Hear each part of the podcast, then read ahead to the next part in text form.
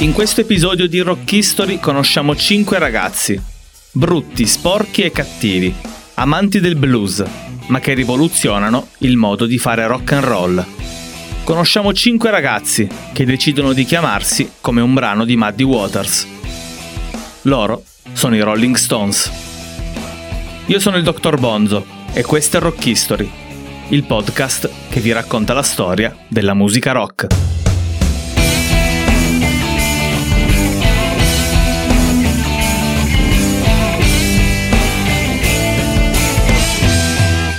Capitolo 1 Siamo all'inizio degli anni 60.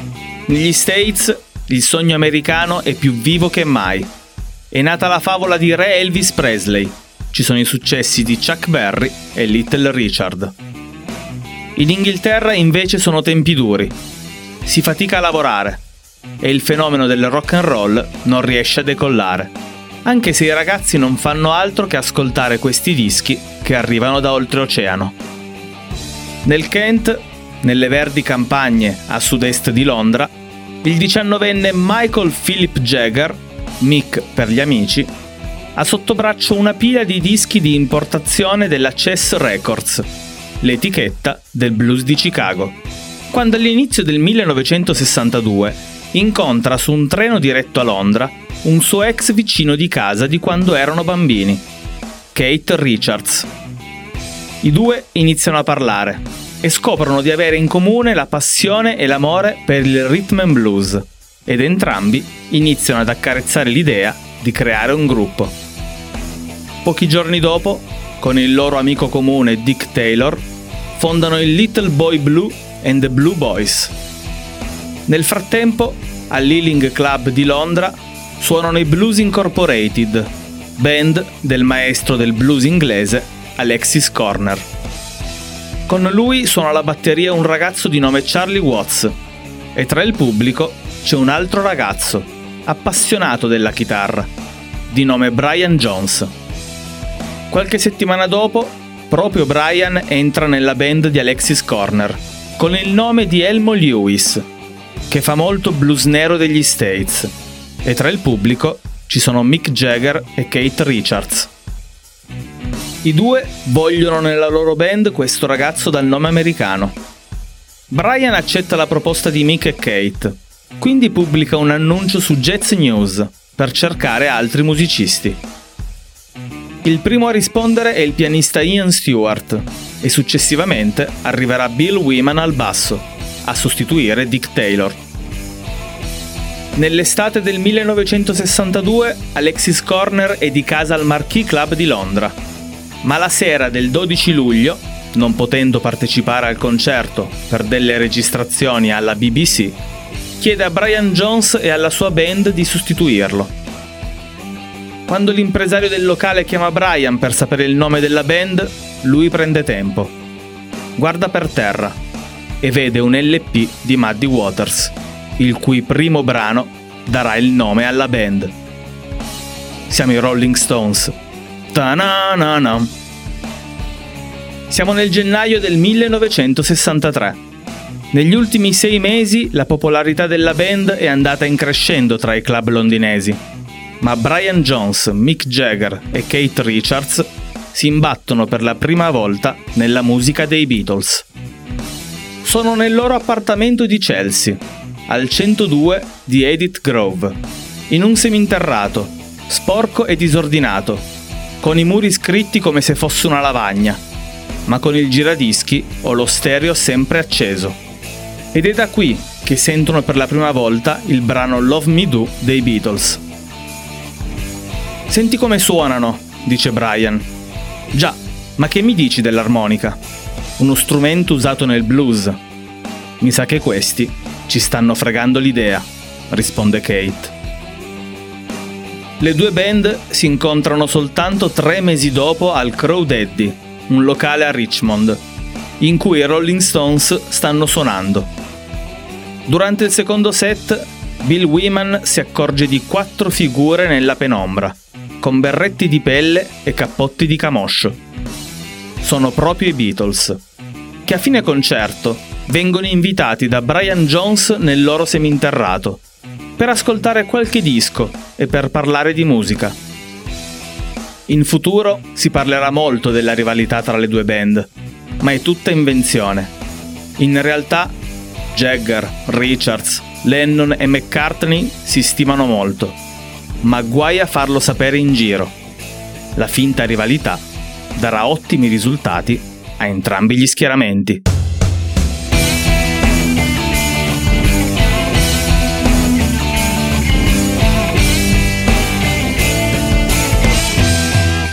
Capitolo 2 Nel maggio del 1963 la formazione dei Rolling Stones è stabile.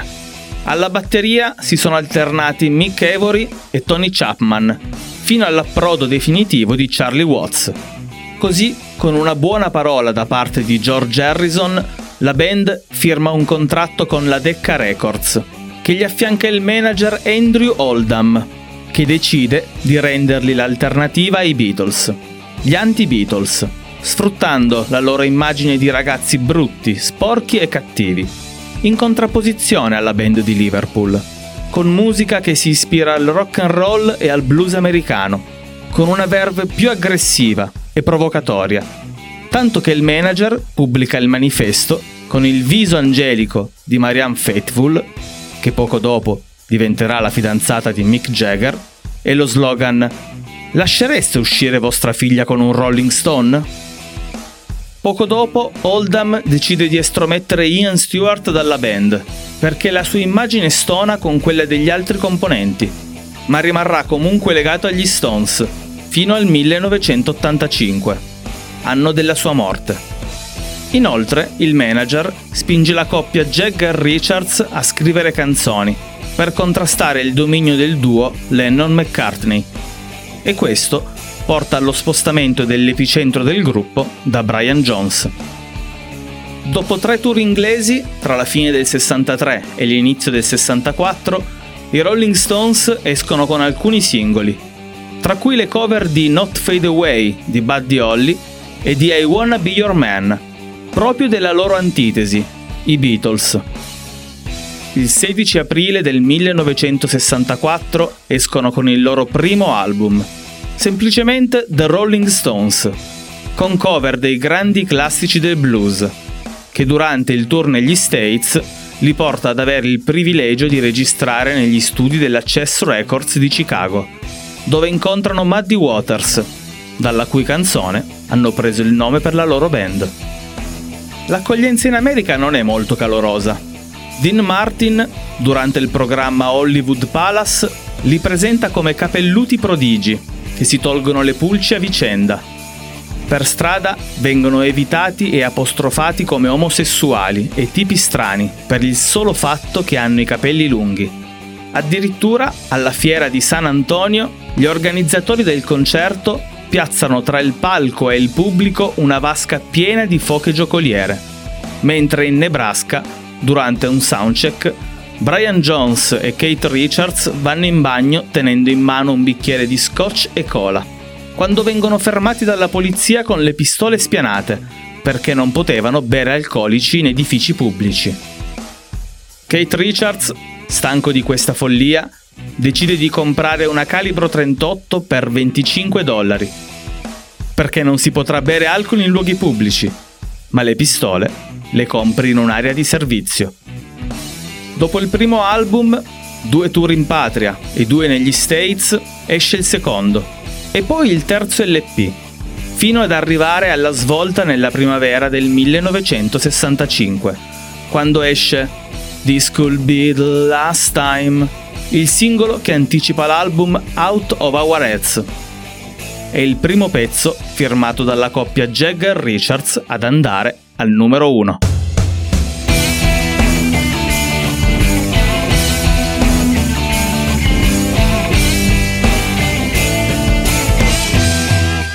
Capitolo 3 Durante il seguente tour americano, in piena British Invasion, gli Stones hanno grandi piani e organizzano 22 date in grossi spazi, come stadi di baseball, che però non vanno molto bene. Il pubblico, infatti, è sempre piuttosto scarso. È il 6 maggio del 1965.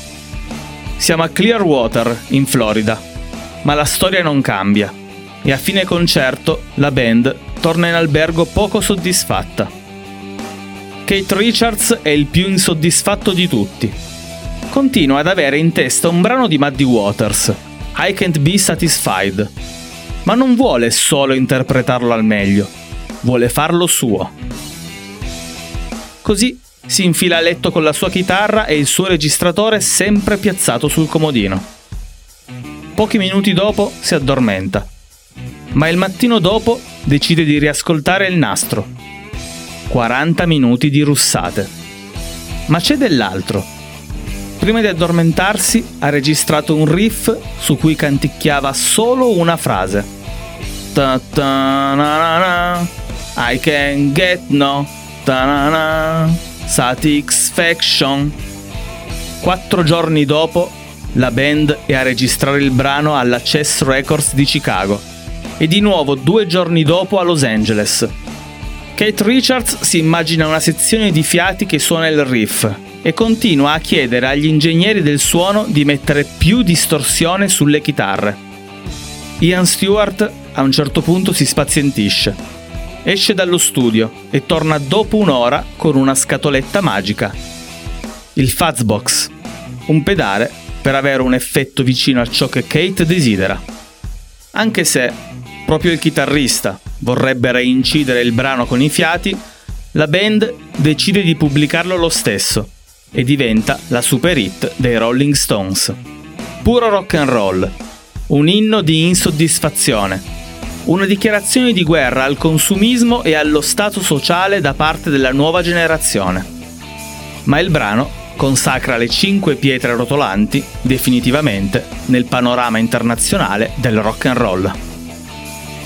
Gli Stones tornano in Europa per mettersi al lavoro sul nuovo album e per una serie di date nel vecchio continente. Tra sesso, droga e rock and roll, ad Odense, in Danimarca, si verifica un incidente che potrebbe rivelarsi fatale. Durante le prove per lo spettacolo, mentre Bill Weeman inserisce il jack del basso nell'amplificatore, viene colpito da una forte scossa elettrica. Ma va peggio a Mick Jagger, che rimane letteralmente fulminato mentre sta facendo il soundcheck del suo microfono e viene sbattuto a destra e a sinistra sul palco. Gli altri Stones pensano stia scherzando, finché si rendono conto che la cosa è seria. Brian Jones si affretta a staccare la corrente dal palco, ma Mick riporta diverse bruciature alle mani. Nulla che un giro al pronto soccorso e qualche fasciatura non possa sistemare. E la band la sera è pronta a salire sul palco, anche se con qualche timore di essere nuovamente fulminata. Il 15 aprile del 1966 esce il primo disco delle pietre composto solo da brani originali. Si intitola Aftermath ed è considerato la colonna sonora della Swing in London, un regalo per i giovani hipster. Contiene brani come la psichedelica Mother's Little Helper, oppure Lady Jane, Under My Thumb, un mix tra rock e RB, ma soprattutto Paint It Black, un brano teso che sottolinea la depressione e la morte, un brano per chi vede solo nero intorno a sé. Ma questo album mostra anche le capacità di Brian Jones come polistrumentista. Suona di tutto, dalla chitarra acustica al sitar in Painted Black, dall'armonica al dulcimer in Lady Jane, ad altri strumenti e percussioni, da indiani a giapponesi. Pare che Brian stia sfogando la sua frustrazione per la leadership della coppia Jagger-Richards, mostrando a tutti quali sono le sue vere capacità, anche se, da questo momento, il suo apporto alla band andrà sempre più diminuendo.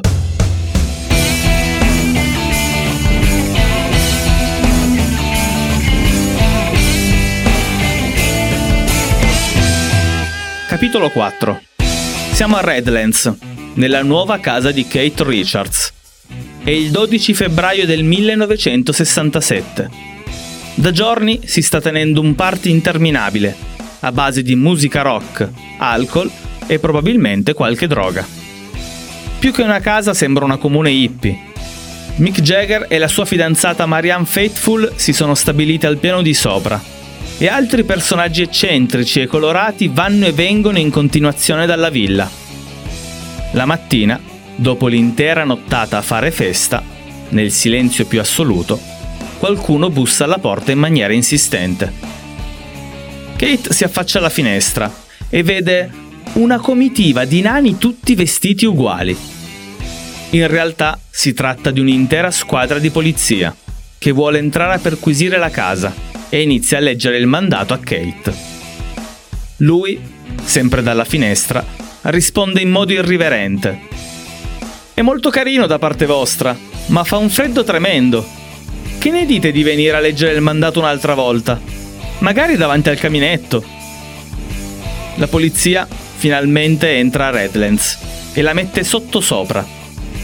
Sembra che vengano trovati spinelli, anfetamine, addirittura eroina e il tutto si conclude con un arresto di massa. Ma i giornali, più che all'arresto, danno spazio a una strana vicenda, molto probabilmente una leggenda. La polizia, salita al piano superiore, trova in una delle camere Marianne Faithful sul letto, nuda, avvolta in una pelliccia, e Mick Jagger tra le sue gambe, intento a fare dei giochini erotici con una barretta di cioccolato, a prenderne dei morsi direttamente dalle sue parti intime. Comunque, al di là della leggenda della barretta di cioccolato, il 10 maggio Kate Richards e Mick Jagger vengono processati e condannati ad un anno di reclusione. Pochi giorni dopo, gli U, convinti che i due Stones non avessero droga durante l'arresto, pubblicano un disco accompagnato da un annuncio.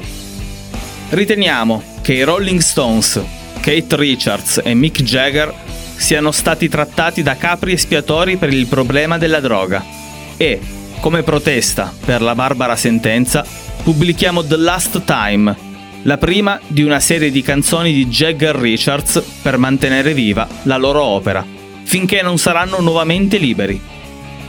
Il disco esce ma rimane nei negozi soltanto per una settimana. Poi viene ritirato, perché l'indignazione del mondo del rock è talmente forte che il giudice si trova quasi costretto a rilasciare i due Stones, dietro una cauzione di 7.000 sterline. L'uomo che è stato arrestato con loro invece rimane in carcere, a scontare 4 mesi. È il paradosso di questi anni 60. Se sei una rockstar ti arrestano volentieri, ma poi sono costretti a rilasciarti per la sollevazione popolare. Ma se non sei una rockstar, ti arrestano perché sei con una rockstar e devi rimanere dentro, proprio perché non sei una rockstar. Eppure funziona così. Addirittura le malelingue raccontano che prima dell'arresto di Mick Jagger e Kate Richards, la polizia abbia aspettato che George Harrison e la sua fidanzata Patty Boyd lasciassero Redlands prima di fare irruzione ed arrestare i due Stones. Funziona di più mettere dentro gli sporchi Stones che i pulitini Beatles. Leggende che non fanno altro che aumentare le voci della rivalità tra le due band. Comunque, se fino a questo punto è stato soltanto spettacolo, dopo l'arresto non lo sarà più. Le pietre rotolano a tutta velocità sulla strada del rock ma la fama e il successo mondiale esigono un prezzo. Ed è pesantissimo.